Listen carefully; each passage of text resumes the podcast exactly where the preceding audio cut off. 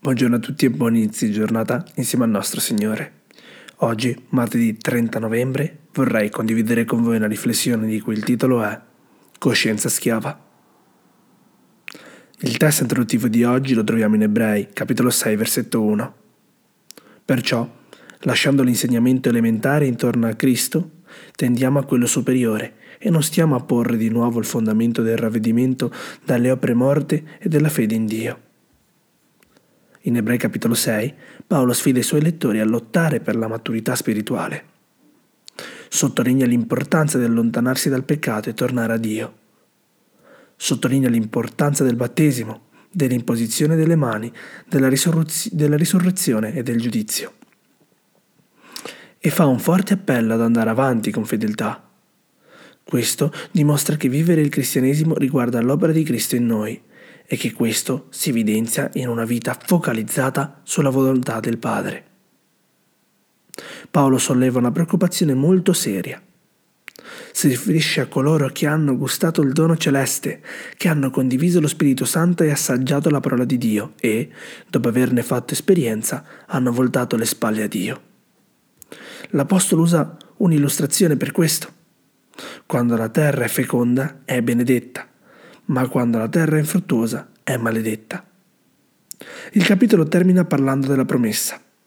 Lo stesso Dio che ha promesso di benedire Abramo e lo ha fatto, promette di benedire noi e lo farà. E perché il Padre può benedirci? A causa del sacerdozio del Salvatore, Gesù Cristo. Conosci qualcuno che si è allontanato dalle vie di Dio?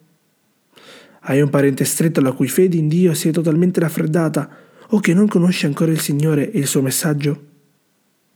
La promessa di Dio è chiara. La sua parola è ancora all'opera nel cuore di quella persona. Quindi continuate a intercedere in preghiera per loro, perché Dio è all'opera. Anche quando tutto sembra tranquillo, Dio è all'opera. Il pastore Samuel Arce era con un progetto di evangelizzazione nel Nord Paraguay. Una notte ci fu un'interruzione di corrente in tutta la città a causa di un temporale. Pregattero che la corrente potesse essere ripristinata, ma era il momento di iniziare e tutto era nell'oscurità. Nel frattempo il tempio era pieno di gente assetata del messaggio. Così hanno guidato la macchina verso la navata centrale della chiesa con le luci accese.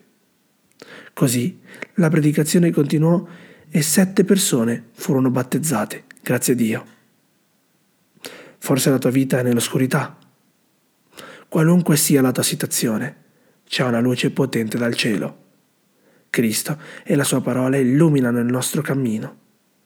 La luce è sufficiente per guidare i tuoi passi. Siamo illuminati e liberi quando la nostra coscienza è schiava della parola di Dio. Martin Lutero siamo illuminati e liberi quando la nostra coscienza è schiava della parola di Dio. Amen.